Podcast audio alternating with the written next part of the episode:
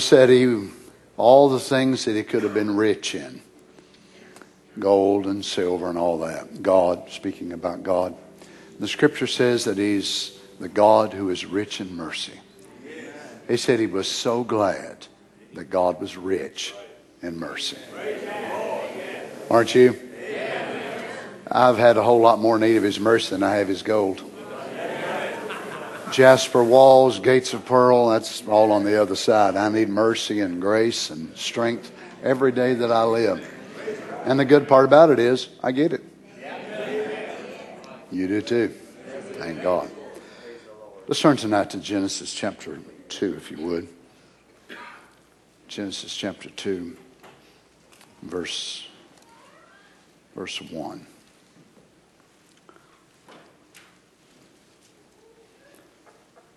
Thus,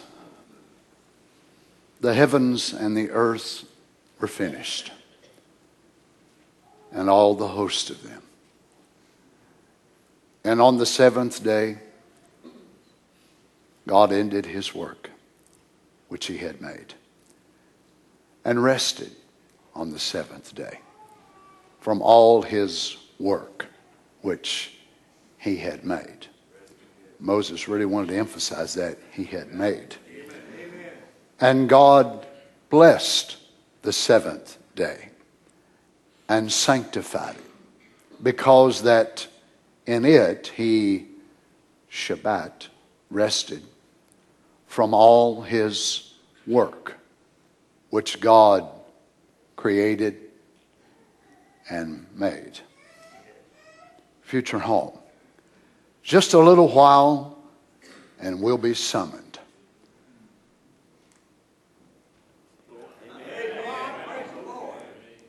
Then the rapture will come. Just a little bitty group like Enoch will be taken up.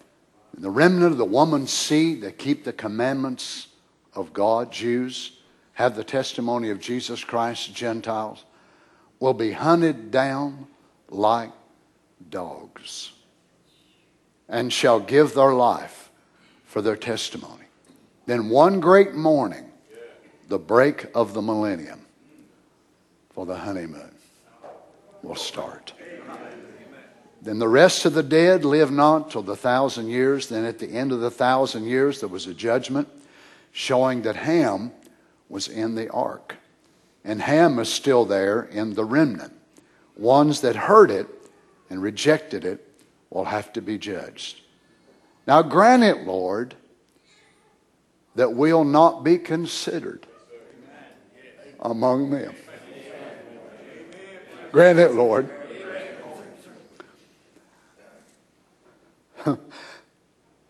but we will be in the call to the wedding supper.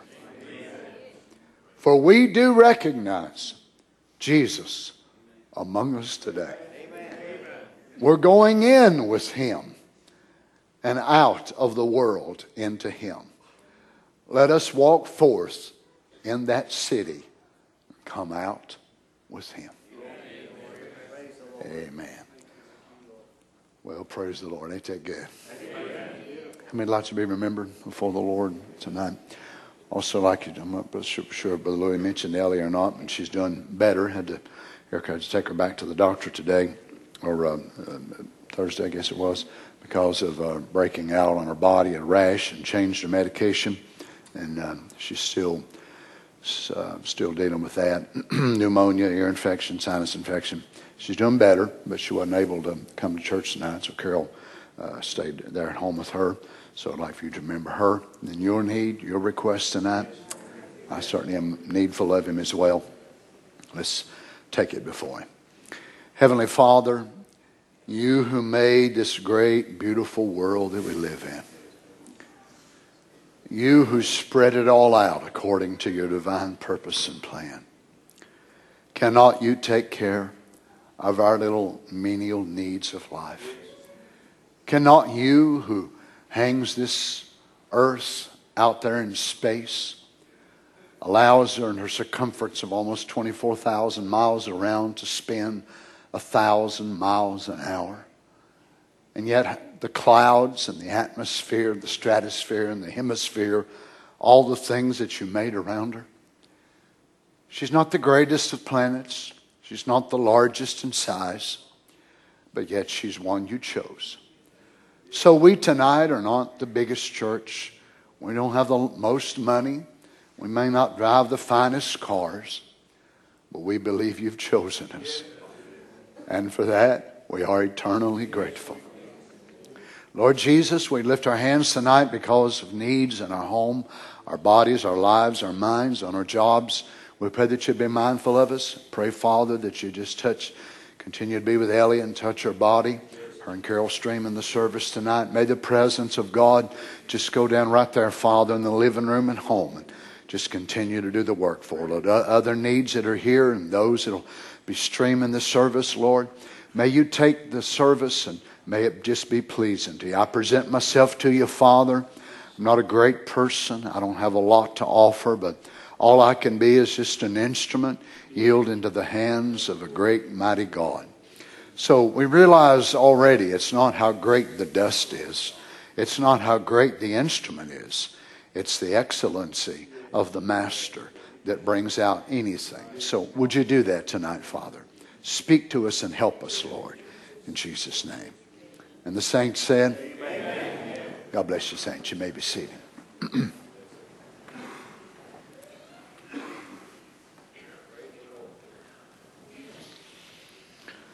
The millennium is the rest day.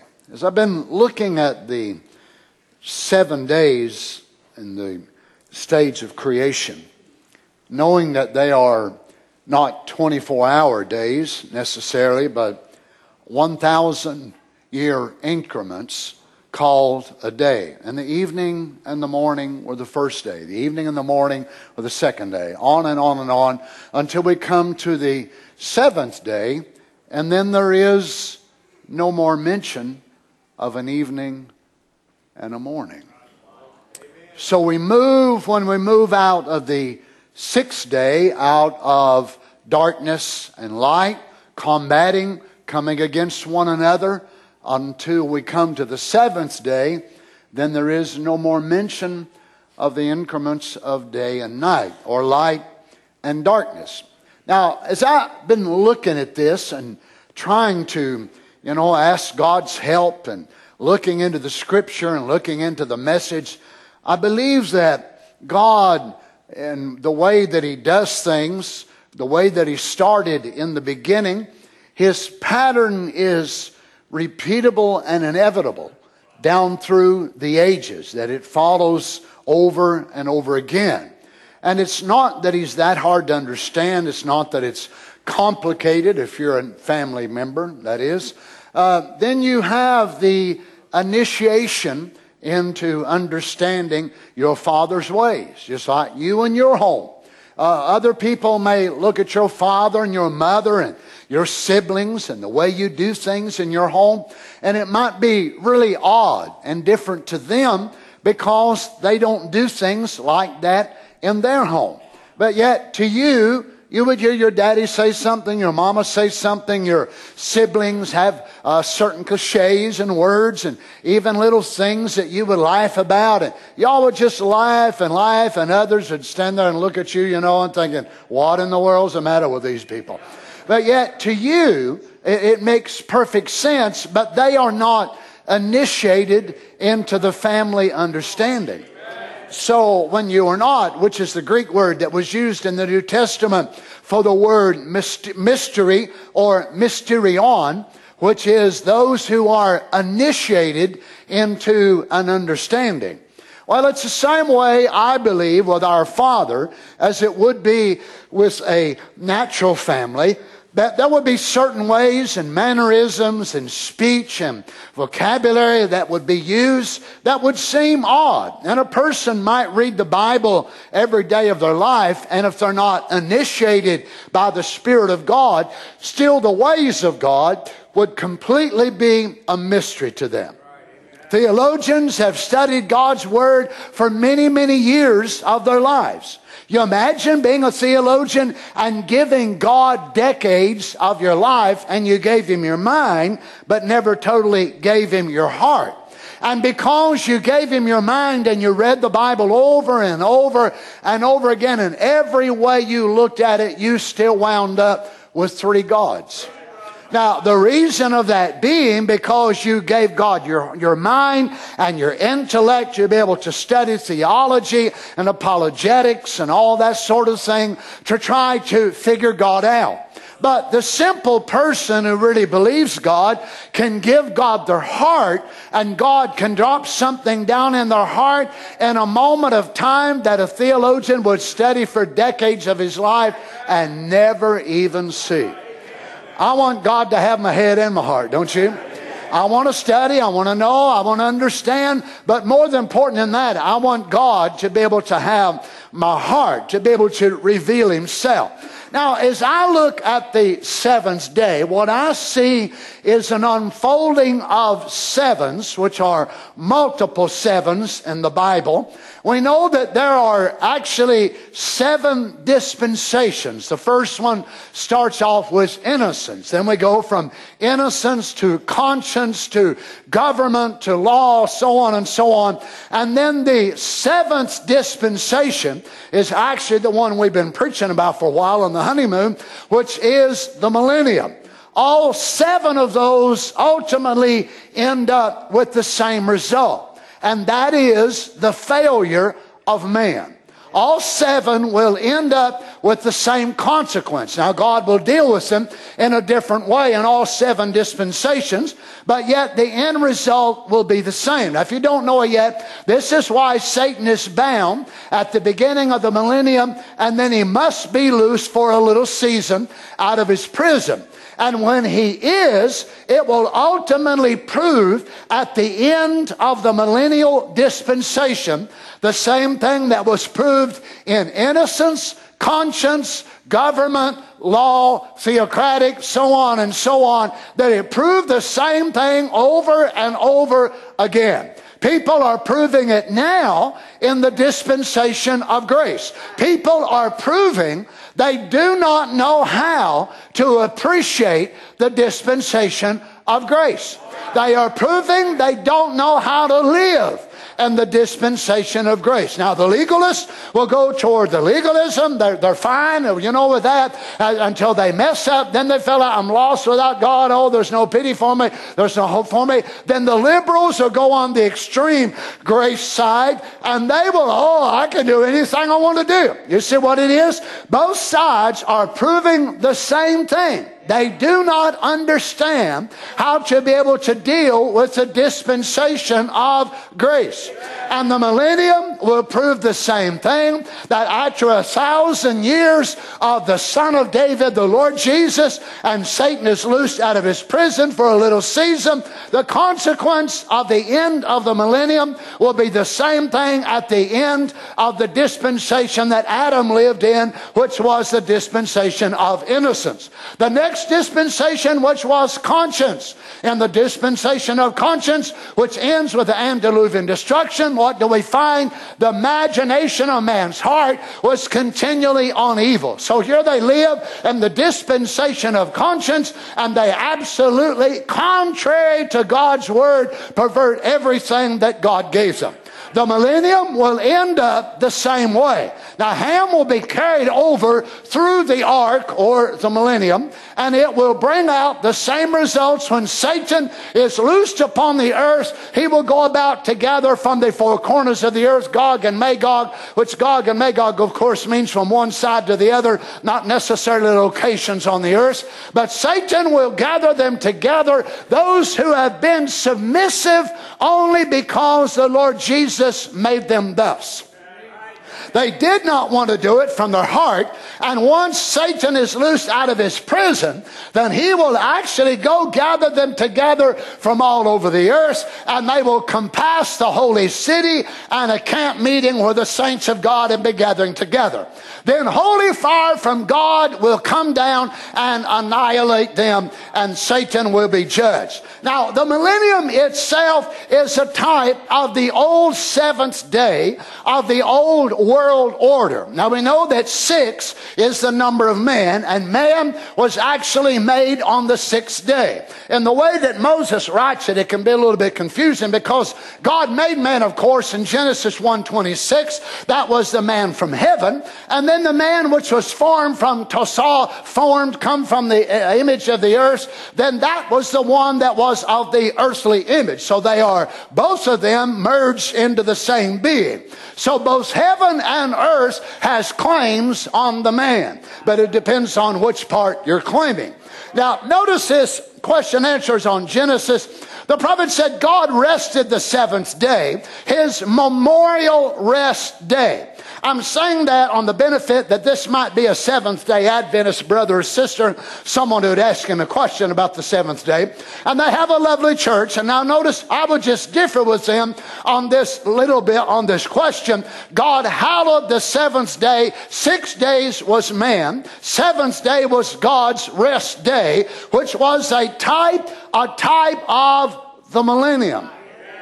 So then what we read about here in Genesis 2 was actually a foreshadowing or a, a previous opening up of what the millennium will be. So then God made everything that He had made, and then God rested. Now, the word rested does not mean that God got tired the way we get tired. And God said, Wow, I'm wore out. I'll tell you all this universe stuff. Uh, somebody bring me a glass of tea and open up my recliner there, angels. I'm, I'm absolutely wore out. God never tires.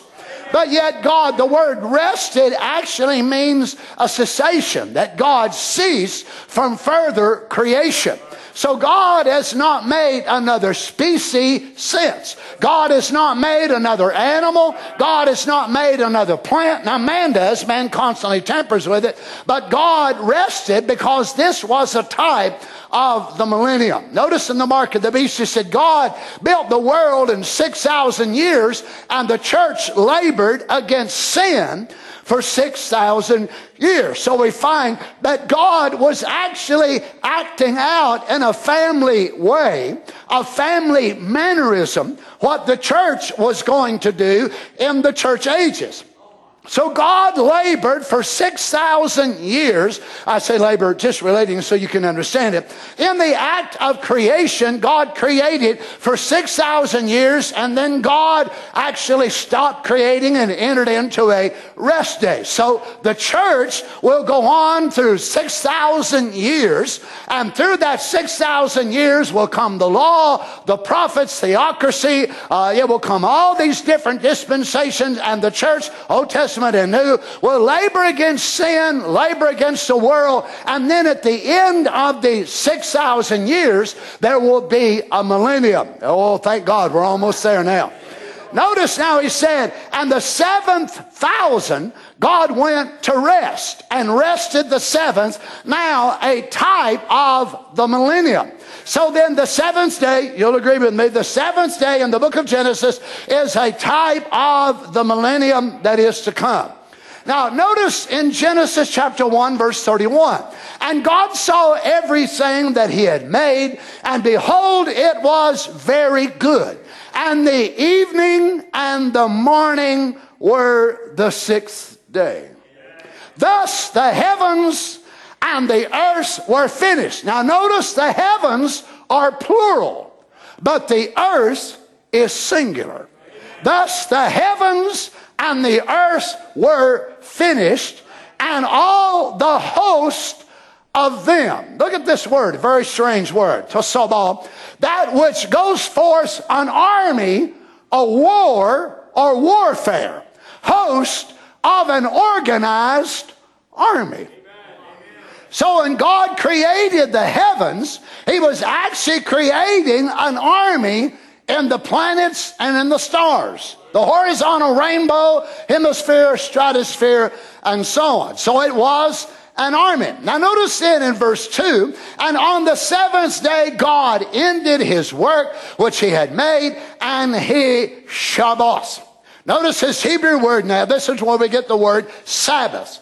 And God actually Shabbat. So it was something that God did. On the seventh day, God ended his work which he had made and he rested, which means to cease or put to an end, to keep or observe the Sabbath. So God was not tired, as I said, and wore out, but God set aside this increment of 1,000 years, amen, where there will be no more species that will be made. There will be no more new trees, no more new plants, but everything now will begin to grow and begin to bring out. Now, the old question still comes back, and to science they still baffle or bite. Which was first, the egg or the chicken? Now, you may wonder in your mind which was first, the seed or the plant. But the Bible holds the answer. Now notice, so God rested on the seventh day from all his work which he had made. So the word Shabbat simply means to rest. Now remember that God is writing out the future ages and the future events that will happen down from the Old Testament to the New. So here is the church ages. Here are the seven dispensations, including the Old Testament. Here are also the 7,000 years which will be upon the earth before you go into the eighth day. So the millennium will be the last week of time to complete God's great plan. So God rests then on the seventh day, hallowed it and sanctified it. Now God is doing this as a type of the Sabbath, of course, which will come to the Jews, but he's also doing it for the type of those in the, in the New Testament which will receive the Holy Ghost. Our Sabbath is not tomorrow. Sunday is not this Sabbath right here. Now, we honor the resurrection, that's right, but Sunday is not the Sabbath in the sense of the seventh day because Sunday is the first day of the week. So in the Old Testament, the Saturday, that's why that of course the, uh, you know, the saints will come together, the latter day saints and whoever more that honor the seventh day, which is Saturday, and they are still Sabbatarians and they want to keep the seventh day and they want to hallow it. But in reality, we know that the day which has been set apart to us is not one of the days out of the week. Our Sabbath is every day out of the week because we have entered into rest. So what did God do? Then God ceased from any further labor. Once we enter into the true Sabbath, which is the baptism of the Holy Ghost, us trying to live right is finished. We have ceased from that part. Oh, I, am struggling with drinking. Oh, I'm, I'm struggling with this and that and the other. No, you've never entered into the Sabbath yet. You're still under the increment of time where you are trying. Now, will you be bothered and tempted? Of course you will. But it's from the outside trying to move in. But once you enter into the Sabbath, it's from the inside moving out. The real Sabbath is not, well, I don't drink, I don't smoke, I don't run around, I don't take aspirins, I don't take Tylenol. Well, what's that got to do with being saved? That has nothing to do with being filled with the Holy Ghost, whether or not you take an aspirin. But yet it's a Sabbath that it breaks forth from the inside of you that you have crossed the line. Can you be tempted? Of course. You can be tempted from the outside, from the earthly realm. But that part which was breathed in you by the breath of God, which is your soul from the heavenly realm, it has entered into rest. Think of it, friends. You that are sitting here tonight filled with the Holy Ghost and you hearing me on the internet, you have never had one down day since you've had the Holy Ghost. Your soul has never been weary one moment. Your soul has never said, Well, I'm quitting. Your soul has never said, I can't take it no more. Your body will, your mind will, your spirit will, your imagination, your conscience, and so on. But that soul, once it entered into the Sabbath of rest, it said, My labor is over. Hallelujah. Labor to be a child of God is consummated. I'm not trying to be a child of God. I'm not hoping I'll be a child of God. I'm not wishing I'll be a child of God. I am a child of God now and forever.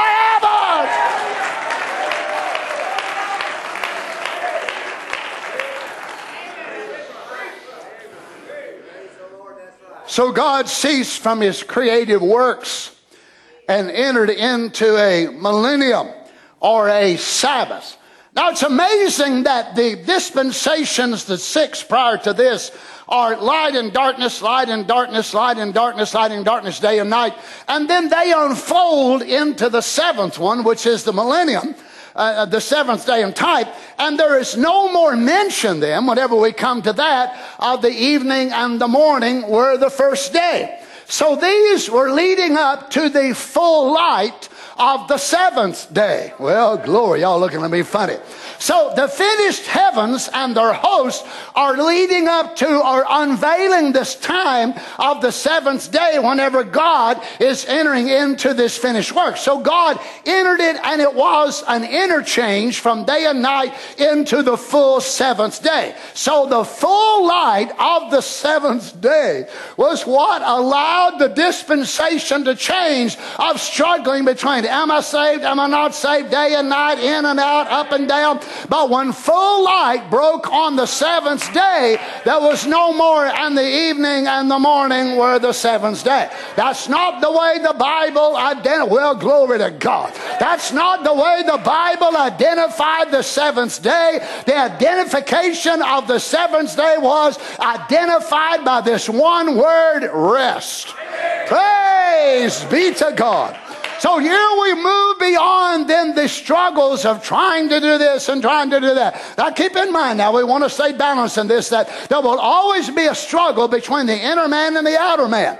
We know that. I'm not talking about that, but I'm talking about you on the inside. Or oh, if I could lay this aside, if I could quit this, I've been in and out, up and down, in and out. Well, you've never entered that play of day of rest. It's still day and night, and the evening and the morning were the second day, and the evening and the morning were your third day, and the evening and the morning were your fifth day. When you going to get out of them days and enter into the seventh day? So where you can have light, oh hallelujah, light and rest. Not the evening and the morning or the seventh day, but the light and the rest. Glory to God. The light and the rest were the seventh day. Notice this in verse 3. And God blessed the seventh day and sanctified it because that in it he had Shabbat or rested from all his work which God created and made. So God blessed the seventh day and sanctified it. It was a day in which God took delight in the day thereof. Now God is not making anything on the seventh day, but now God's delight is in the day itself himself. So it is a day that he sets aside, oh, my children. Sometimes I wonder for those of us who's really got the baptism of the Holy Ghost and we are a new creature in Christ, I wonder to this day if we really, really understand what a miracle it was when God gave you the new birth. It is so talked about. It is made so light. It's ridiculed. It's made fun of. I understand, but I ain't talking about them. I'm talking about us. Do you realize what a miracle you are? That God has taken that old nature out of you and made you a new creature? If God had not have done that, you would have you could have lived in the millennium under the king reign of the Lord Jesus, and at the end of the millennium turn and go right toward the devil. Can you imagine people living that way? Because why? This is the very reason that he must be released out of that to prove that under every dispensation that God shows in the increments of grace and the seven dispensation that man fails every one of them. But the elect through every everyone came out by the grace of God. If it was not for the new birth in us today, we would wind up in tribulation. We would wind up serving the devil. Why? It proves over and over again man is evil. Man left to himself cannot find the living God. The heart of man is evil. Who can know it? But the new birth transcends your birth. The new birth transcends all glory. Your natural makeup, it places heaven down on the inside. And the glory be to God, the rest starts in your soul.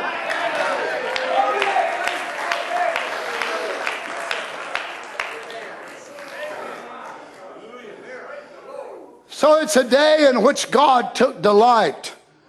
And God said, It's very good. I like it.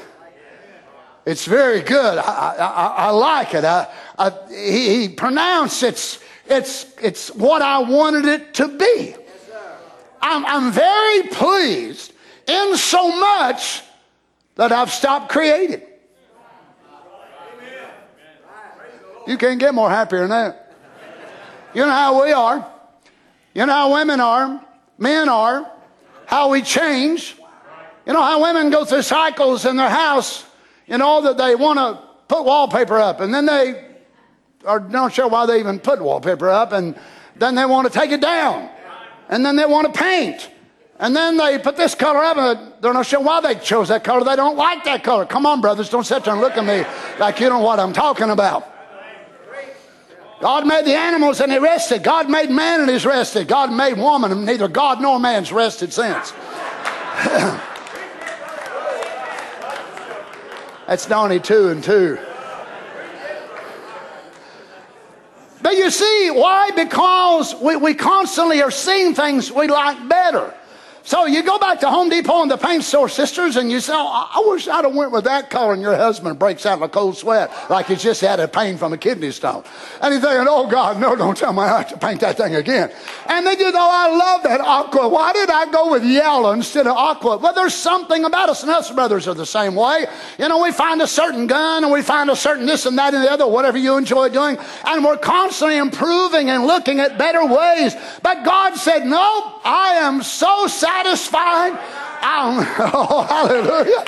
I am so satisfied. I don't need to make another apple. They're all perfect. I don't need to make another peach or a pear or a pomegranate. I am so satisfied with what I have done. Lord, have mercy, children, if God could drop it in our hearts tonight of how satisfied He was with the work on Calvary, that the justice of God was met. Hallelujah. And the mercy of God and the justice of God was met in the person of the Lord Jesus when the heavens and earth kissed and embraced each other.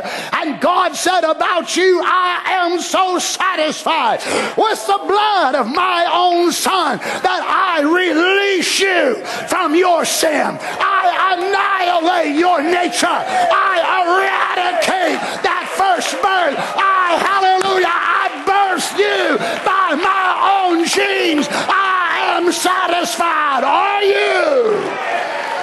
Are you satisfied with what Jesus has done?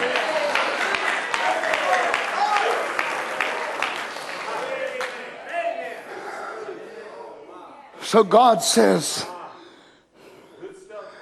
let this be a consecrated day. Let it be a happy day. And I say, Oh, happy day. Oh, happy day when Jesus washed. Oh, friends, don't take it for granted. Don't take it for granted what God's done. So God sanctified it, and God said, This is such a great day. Not simply now that Elohim had made millions of species in the botany kingdom, and of course, thousands and thousands in the animal kingdom. But the Bible says there that he blessed the seventh day, sanctified it, because that he had rested. So Elohim did not just rest from the activity, but the divine idea had been now consummated in the universe. So everything that he wanted it to become for this allotment of time had now arrived in a perfect state. So he could look at it and say, I don't need to do any more. I've took care of it. Lord have mercy. If you could only realize tonight when He looks at your soul and He says, I don't need to do anything else. They are born again. Their nature has been changed. That old snake that was down inside of their heart don't live there no more. I took that serpent out and I put a dove in. Hallelujah.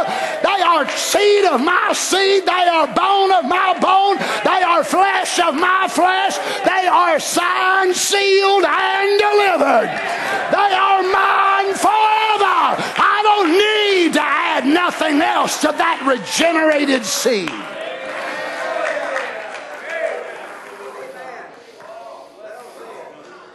The divine idea of the universe had been realized. It had been completed, decorated, finalized, and closed. So God said, I'm just going to have myself a millennium.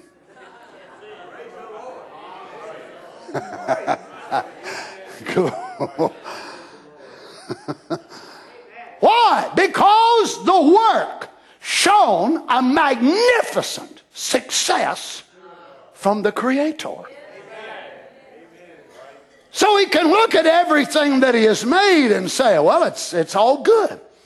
Notice this in God's power to transform. Now, the headquarters with his son and his son's bride over all. And it looked so perfect. There was a man, the head of it all, his own son and his bride. Every seed was perfect. The palms and the oaks and the grass and the birds and the animals. Everything was in perfect order with the commandment of God. Don't change your nature. Bring forth of its kind. Every seed, oak, don't you never try to be perverted into a pawpaw tree. See, palm, don't you be perverted into something else, but every seed after its kind. And he had watched it through the times. Now watch he said, and he had spoke the word and his great creating power had formed these things that had come up, even the man and the woman, and they were the head because they were, they were super to all the other races. Ah. Wonder what other races was here? And he put them also under a care of the same thing that he put trees and animals and so forth, his word. They must not never by no means break that word. They must stay there. Now remember, this commandment is given where? This commandment is given under which dispensation? Man is placed in the Garden of Eden, and God makes him, of course, outside the garden, brings him into the garden and sets him there. And then this allocation of the dispensation of God, the first one under innocence, is given to man under God's seventh day. So in the millennium, Adam makes his choice whether he will stay with the word or not. Adam is not making his choice whether or not he's a son.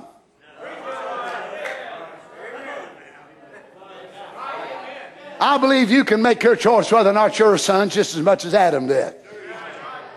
Free moral agency is not you deciding whether or not you're a son, it's deciding whether you'll be obedient or not. Praise the Lord.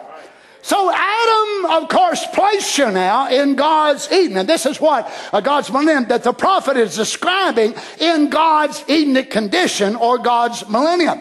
And as long as that creation would have existed like that, Sister Shakarian wouldn't have had to went this morning. Now, Sister Florence Shakarian had just died that morning. And as long as it would have stayed like that, God's great economy, it's what we believe that we are headed back to. We're going back to that spot, that place where? That seventh morning.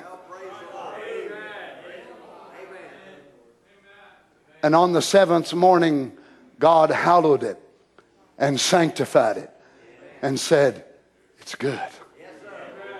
And we're going back to that seventh. Praise the Lord.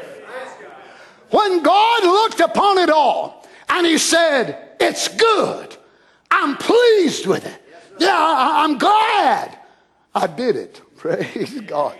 And that's now under control. I put trust in my son and his wife that they will make them head of it all. They will watch over it all and see that it's all right, that everything will bring forth of its kind. Now he has the power to do that. God then said, Well, if it's also good and it can't be anything else, Well, praise God, it can't be anything else. God don't make no junk. Well, He made you too. You ain't junk. Not your soul, brother, sister. It can't be anything else. And this is why, because it's my own desire. It's the way I want it. I've spoke it that way, and my words has brought it exactly the way I wanted it. And there it is. It's all good. So the Bible said God rested the seventh day from all his works. So the millennium begun. Oh, the great animals, great dinosaurs going through the paradise of God the birds of paradise flying over on Adam's shoulders and cooing to him. Papa coming down and laying Adam and Eve down in the evening so they could take a little rest. Eating from the trees that bore Edenic fruit. Not herbage. They didn't eat corn, cabbage, broccoli, asparagus. That's cattle food. In the millennium now, I'm talking about. they never eat from the ground. They eat from the treetops. Don't you understand why? In the last day that the prophet said the fruit is ripe and where? In the top of the tree. Mount Treetop. Why? Adam and Eve, glory to God are pulling from the fruits again. Don't you understand, friend, what our spiritual diet is consistent of? In the days of Luther, they're still eating herbage. They're still eating carrots and taters and maters and beans. In the days of Wesley, in the days of Pentecost, it moved up a little higher. But praise God, the tree of life has come back again. Amen. We are not only privileged to take the rapture, we are privileged to eat rapture diet before the rapture comes. God ain't trying to keep you from the tree of life. He's done everything he can to drive you right toward it. Notice everything under control to bring forth of its kind. Now remember to bring when he put the seed. I love this. It's so amazing. The seed can only come forth with the power of life within it to transform from a seed to a plant. Oh my, whatever it was, His transforming power. We can try to save people. We can try to make them bride. We can try to baptize them and do everything in the world. If God never put a seed of representation there, they will never become bride. And if they're brides, you can't stand in their way and stop them. Mama can't stand in their way. Daddy can't stand in their way because there is a seed of God there and it will transform itself.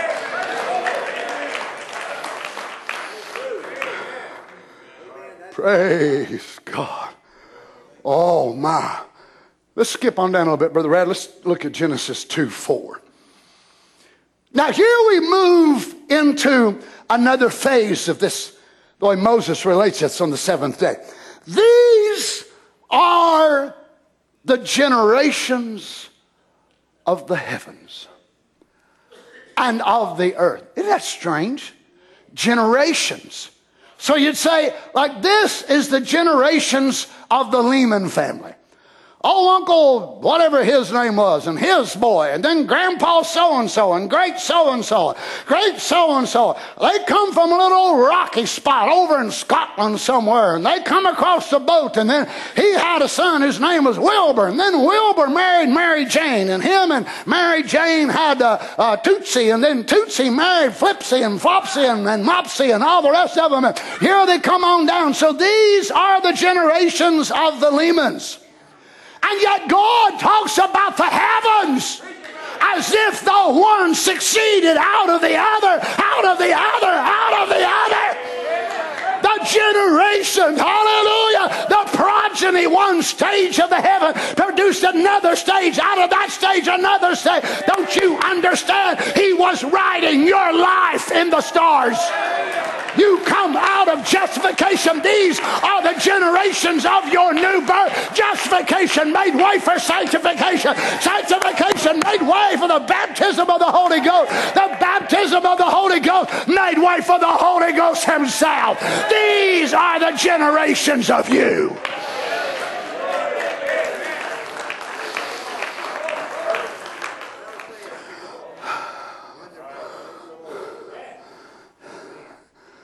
These are the generations of the heavens. Look at the meaning of this word descendants. Descendants. Results, proceedings, course of history. Y'all ready for this next verse? Yeah, you just think you are. These are the generations of the heavens and the earth when they were created, in the day the Lord God made the earth and the heavens. And every plant of the field before it was in the earth. And every herb of the field before it grew. So, where was it? I told you you thought you was ready. So he goes out of the generations of the heavens and then he ties the botany life into the same cycle. And, and, conjunction joined together. And every plant of the field before it was in the earth. And every herb of the field before it grew. Amen. So where was it?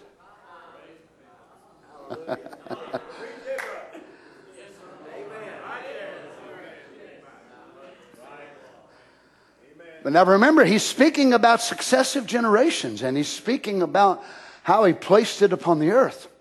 So Moses in here is going to show us that God never sowed so much small seeds and then through the process of time it would produce. But he actually created them fully mature and set them in the ground, matured plants. Instant creation. Your millennium. Don't you understand? When we step out of the tribulation period, we're not going to have to wait 500 years, miss half of our honeymoon on a bare earth. It's going to be the, oh, glory to be to God. It's going to be the reenactment of the seventh day again whenever He will place it upon the earth fully matured trees, fully matured animals, fully matured plants, fully matured rivers and parks. Oh, blessed be the Lord God. Why? Because it was here before it was in the earth. If it was there once, it's still there again. Oh, those that was in the Garden of Eden? The Garden of Eden has been destroyed, but them plants are somewhere. Them plants are somewhere. The Creator still has them. Oh, hallelujah! We will see the same plants that Adam and Eve saw in the Garden of Eden.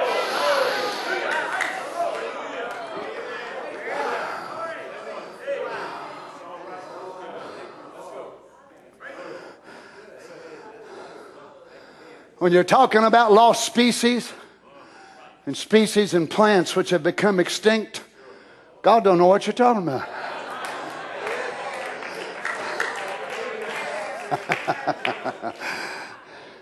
Just because you don't know where they are, don't know mean he don't know where they are.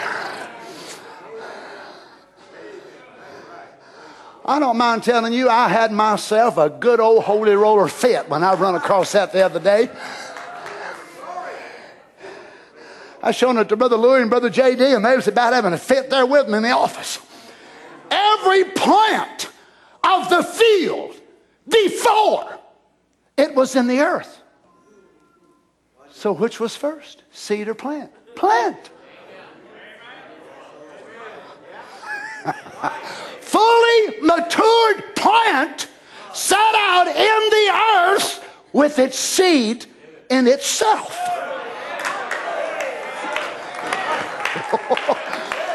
That's why Adam wasn't made a little boy. That's why Adam wasn't born. Adam was a full grown man. Adam was a full grown man with the seed word book of life in his hands. Oh, hallelujah. In the millennium, when the son of David, hallelujah, resurrects his bride and we step out on this earth, we will be fully mature. The plants, the animals,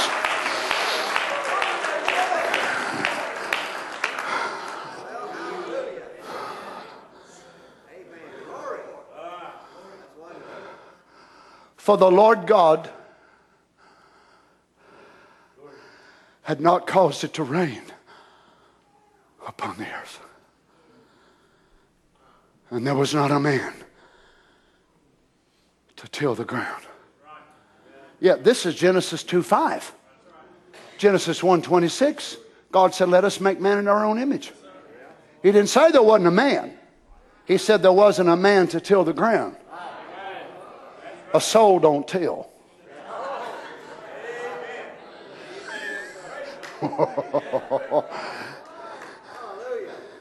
Y'all mind if I get a little Pentecostal right here?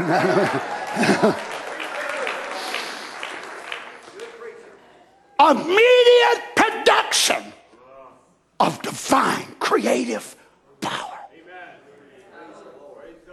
Full grown cypress, full grown oaks full grown maples. Full grown, I mean, you just send them out to apple tree and full bloom, full, fully loaded down. Peaches, plums, pomegranates, blueberries, strawberries. Glory to God and they sprang and they come out with perfection, with the ability within itself. This is the law of God. Don't cross yourself. And they never, they never have done it to this day. Man gets in with them and tampers them, but they've never done it. So God created everything in this matured state. Instead of this infancy of just going around sowing seeds, you know, where there's nothing there. It was in his mind. It was in his mind. And it comes up, so there it is, there it is, there it is. You imagine when we walk out on the millennium and there'll be gigantic big old trees, and we say, Did the nuclear explosion blow all them away? Well, it might have blown them out of existence in time, but nuclear physics don't affect the mind of God. Your body might go back to dust and ashes and whatever more, but brother, sister, your image is still in the mind of God. All he's got to do is speak, and you'll have another body.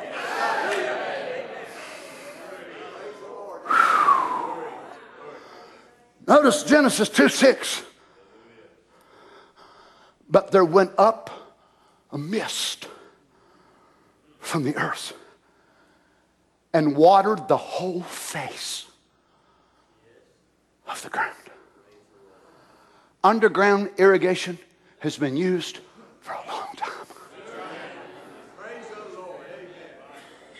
Now you imagine God did not have to run water pipes and pumps but God had the reservoirs in the center of the earth, which would also be used in the antediluvian destruction. But when God made them, He so designed it, the great designer, so designed it that they would be able to release this aqueous mist, which would come up between the earth and, and maybe rise up just enough to be able to cover the foliage and whatever more. And it was just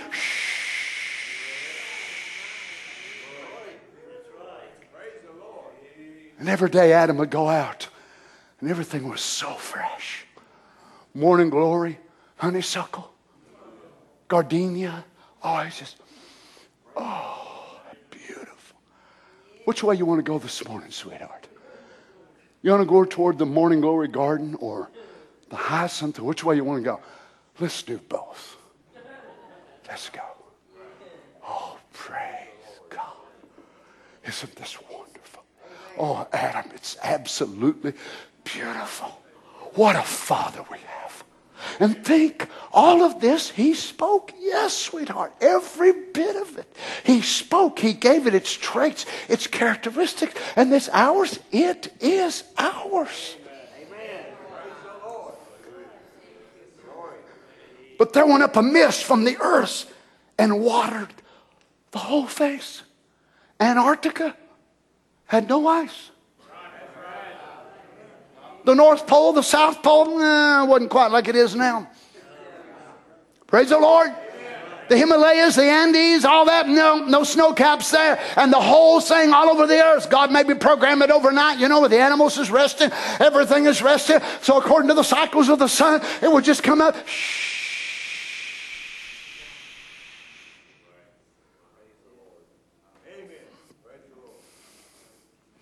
There was not a rain on the earth until the days of Noah.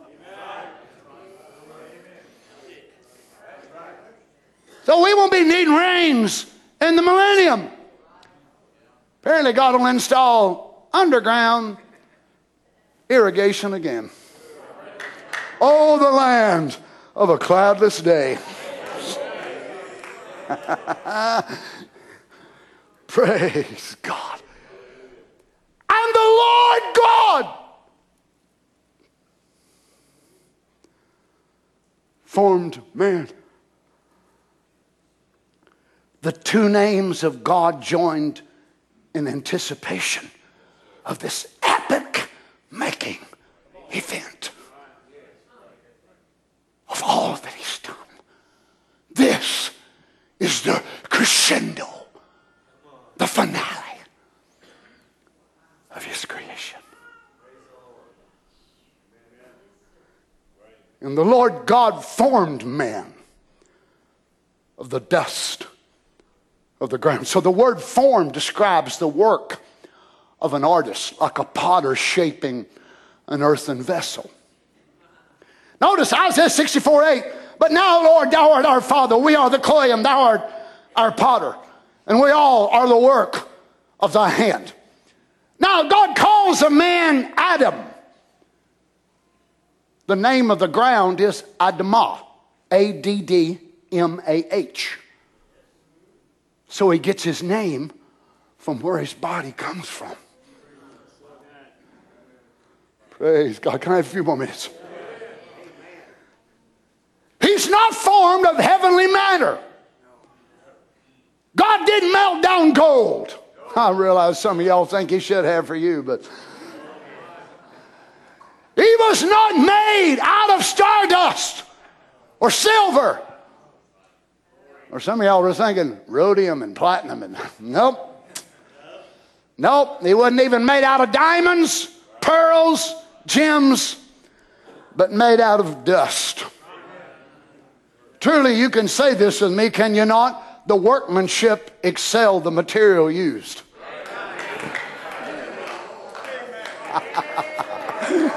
oh, blessed be the Lord. I can say the same thing tonight about my soul, can't you? Whatever God's done out of me and you that'll accomplish anything, the workmanship of the potter certainly excel what he had to work with. Because I've never had much to give him. You might as well say amen. You ain't got much to give him no how. But the work that he performs out of our life, the workmanship has certainly excelled the material that we give him to use. Praise not born, not formed as a little baby, and God made his little tiny fingers, little tiny thumb, about a seven pound baby boy. But a full, mature man. The prophet said he stood there with his toes like the roots of a tree in the earth. We're just standing there lifeless.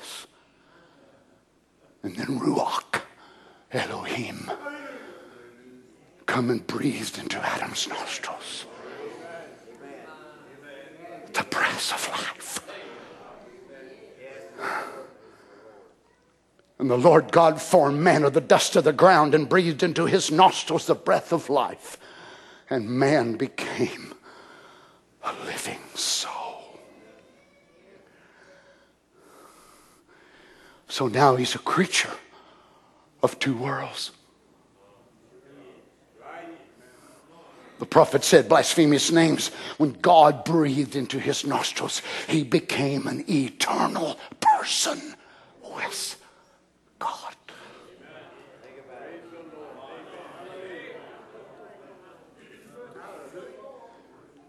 You see, now the man was animated.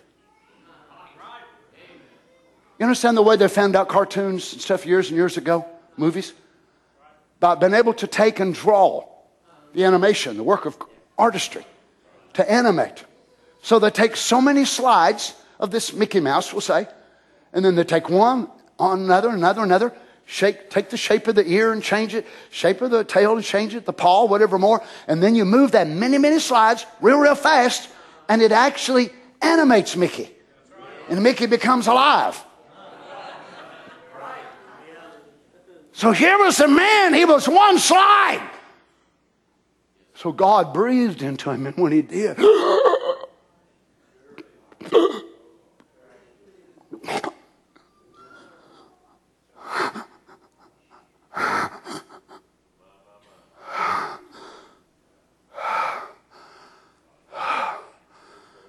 was now animated.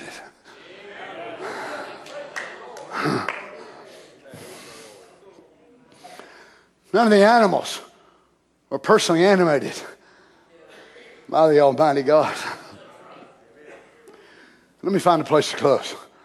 I'm in a bad spot here to stop. Psalms 8 3, we'll pick it up in the morning. When I consider thy heavens, the work of thy fingers, the moon and the stars, which thou hast ordained. What is man? That thou art mindful of him. And the Son of Man, that thou visitest him. For thou hast made him a little lower than the angels. I've read this scripture since I was a boy. But Today, when I was studying on it, I clicked on this word angels, and Brother Terry, I could not believe what I found. Thou hast made him a little lower than the angels. And look at the word Elohim. This word was so strong in the original Hebrew text, our translators under King James could not swallow it so they watered it down.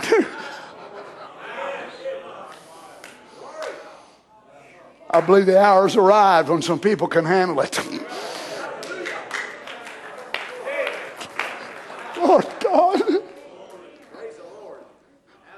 thou hast made him a little lower than Elohim. Elohim is not used to describe angels the deity of God. Look at the original. The original is certainly very emphatic, and I can't read this Hebrew, and you can't either these other language here.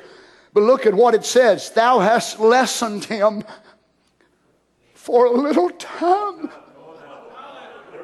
from God, or thou hast made him less than God for a little time.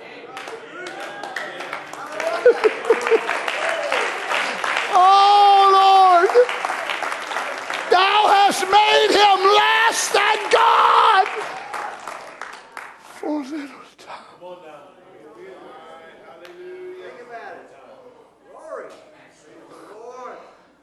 Is that awesome or what? Hallelujah. Hallelujah. Can you imagine David without the new birth? David without the Holy Ghost getting this revelation? Lord, it's a wonder he hadn't tore his castle down.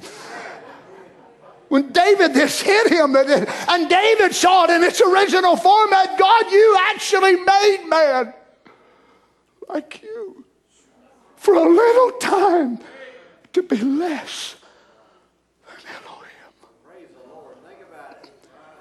Why are you so excited about that, Brother Donnie?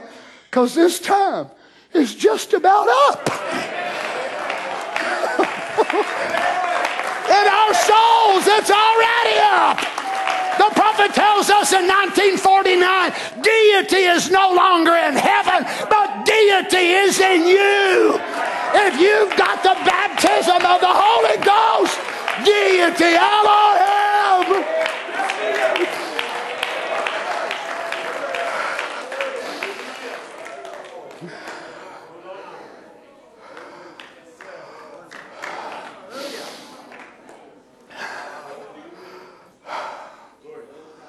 This morning, before the sun rose, the Spirit of God kept quoting this scripture to me over and over again. I thought, Lord, I don't, I don't see what, what that has to do with the way I'm going. He said, You dummy, shut up. You don't know which way you're going.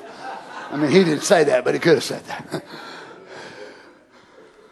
but once I got up and I, I started to read it, I thought, Oh, God. Praise the Lord. For thou hast made him a little lower, a little less than God for a little time, and has crowned him with glory and honor. Let me give you something for you to contemplate in the morning. How many believes that we will crown Jesus Christ, King of Kings and Lord of Lords? You believe that? You're sure of that? We will do it. Slaves, nobodies, nothings, worthless people never crown a king.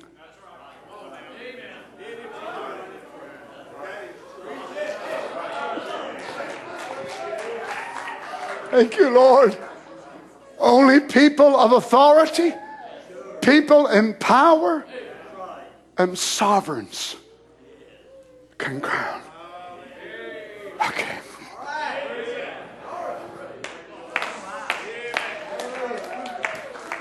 For he has made us unto our God kings and priests, and we shall reign on the earth.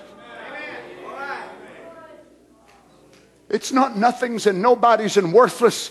It will be victors overcomers, sovereigns. Glory to God that will crown him King of Kings.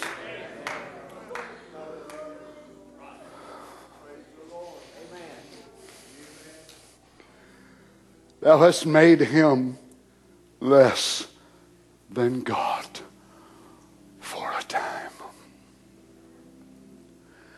But soon that time will be over when I'll rise to my place. I'll return to the image of my Lord.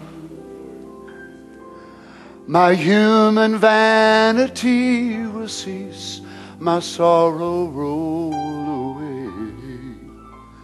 I'll be one with you again, my Lord.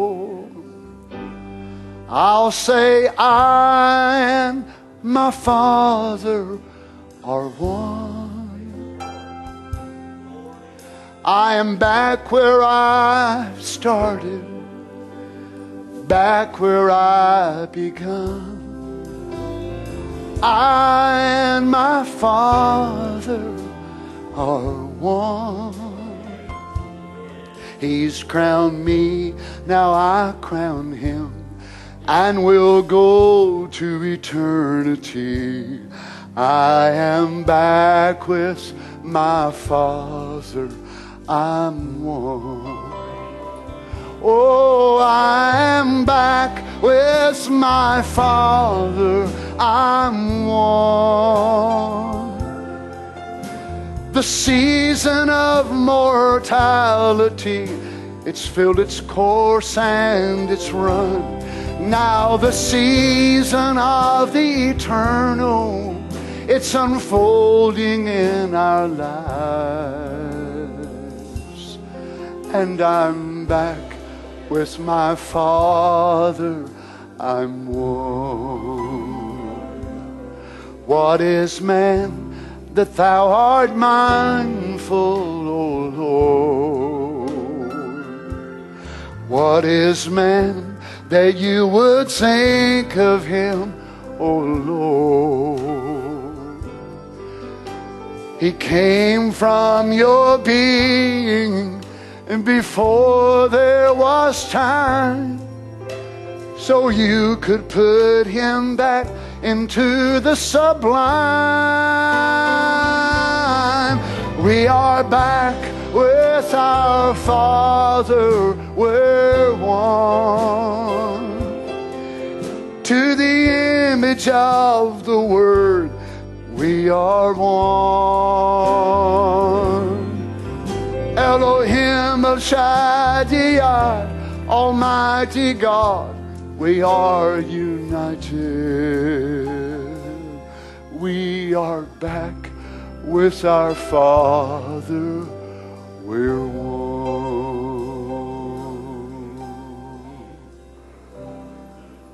Praise be to God. Thank you, Lord Jesus.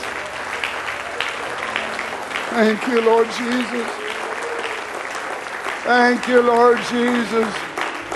Praise be to God. Praise God. I read it to you Wednesday night where Brother Branham says now it's the mortal season, but before long it will be immortal season. When your little time of being less than Elohim. I know, friends, it confuses people. I'm sorry, but it, it just, it's just the truth. The word Elohim is the plural of El, Elah, and then Elohim. El, El, Elah, Elohim. The plural form. Not that there's more than one God, but that one God sure does have a lot of attributes.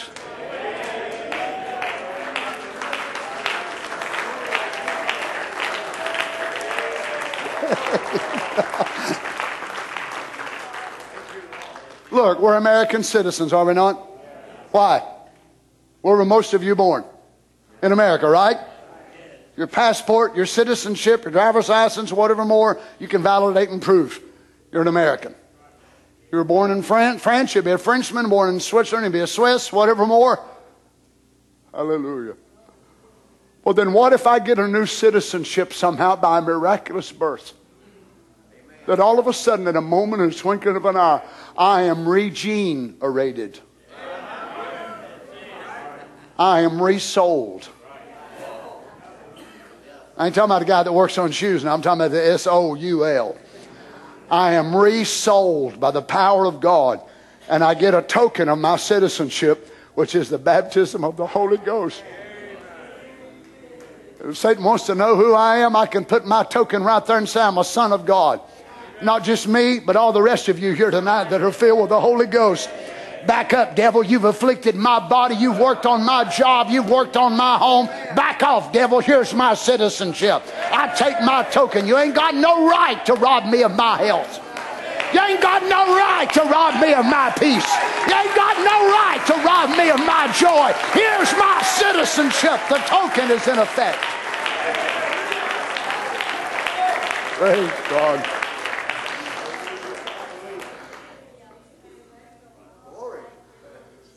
You see? He was created as God's own representative on the earth over the creation and just a little bit lower than God. You see, God kept him from at least one thing glorification. He was in a state of perfection.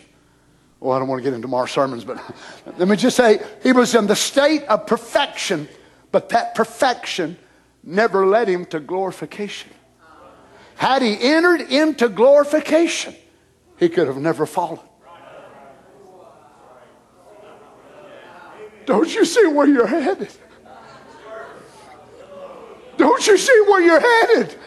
When you get your new body, you have entered into an irreversible role back into the world of Elohim we will have a glorious body, a body like his own body.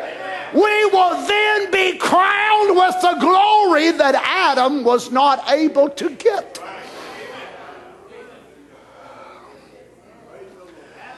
Just forget that I said that. I'm going to say that again in the morning. Oh, children, don't you love him? Oh, praise God. Oh, Jesus. Heavenly Father, Thank you so much for your word, Lord. I stand here tonight like David of old, saying, when I consider the work of your hands, I look at what you've done and what you've made. What is man that thou art mindful of him, or the Son of Man that thou visitest him? You've made him for a season a little lower than Elohim. It's like David asked the question, and then a revelation struck him. The divine answer came to answer his question. That was made him for a season a little lower than Elohim. You crowned him with glory and honor. Adam was given a crown, a majestic one, but it never led him to a glorified state in his body. His diet had not yet consisted of the tree of life, or he would have lived forever. But here we got saints in this building tonight feeding on heavenly manna, eating off the tree of life. As a matter of fact, your prophet said, the tree of life is blooming in them tonight. Praise God. Oh, we know there'll be a natural tree there that day, but already spiritually it's taking place right in us right here tonight. That's why, in the midst of trials and t- storms, sometimes if we think we're going to lose our mind, if we can just calm down a little bit and settle down and go to eating from the inside out. That's what's going to happen one of these days. We're going to eat ourselves into a new body. Praise God. We're going to be like that little old caterpillar that Brother Jewel has demonstrated to us time and time again. We're eating and eating and eating and eating on the unfailing body word of the Son of Man. Praise God. We'll go in that little cocoon of mortality and all of a sudden we'll bust out of there with our antenna unfolding out and our beautiful colors of our wings. We will be crowned with honor and glory. Hallelujah. Our bodies will be changed. Praise God. Help us tonight, Jesus. Thank you for the service, Lord. Thank you for your word.